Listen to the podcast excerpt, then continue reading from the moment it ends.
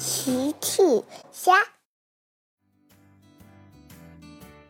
小朋友们，今天的故事是想找玩伴的金古桥。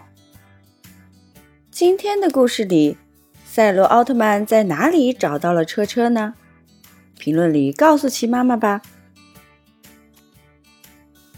今天的天气很好，小怪兽金古桥在小镇上闲逛。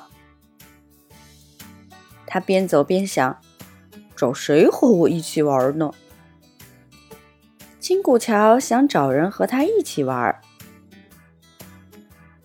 金古桥一直在想，可是我找谁呢？突然，金古桥听到了朗朗的读书声。去学校里看看，金古桥想着。他要去学校里找人和他玩。金古桥来到了学校里，羚羊夫人正在上课呢。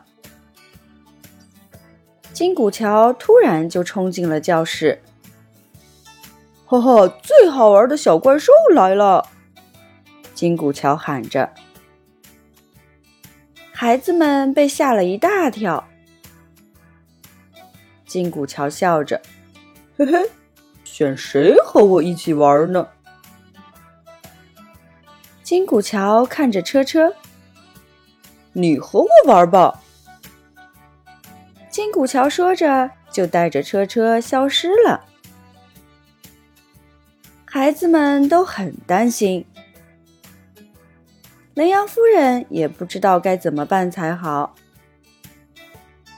小趣说。羚羊夫人，别着急，我们一起想办法。羚羊夫人和孩子们一起想办法。转眼放学的时间到了，小区，我们回家吧。是齐妈妈来了。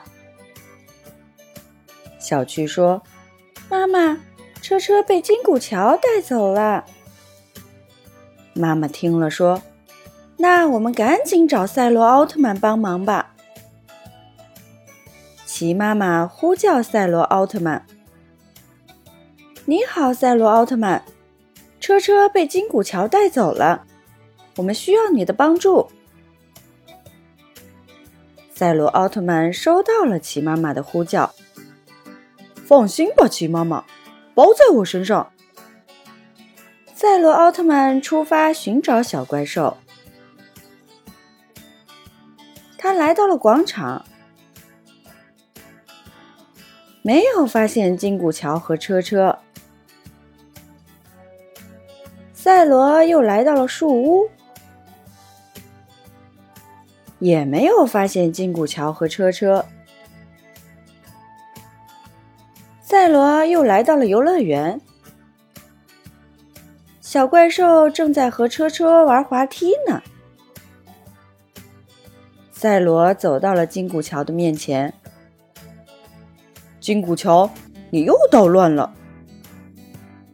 金古桥辩解道：“我，我只是找车车来和我一起玩一玩。”滑梯，滑梯。车车在一旁玩得很开心。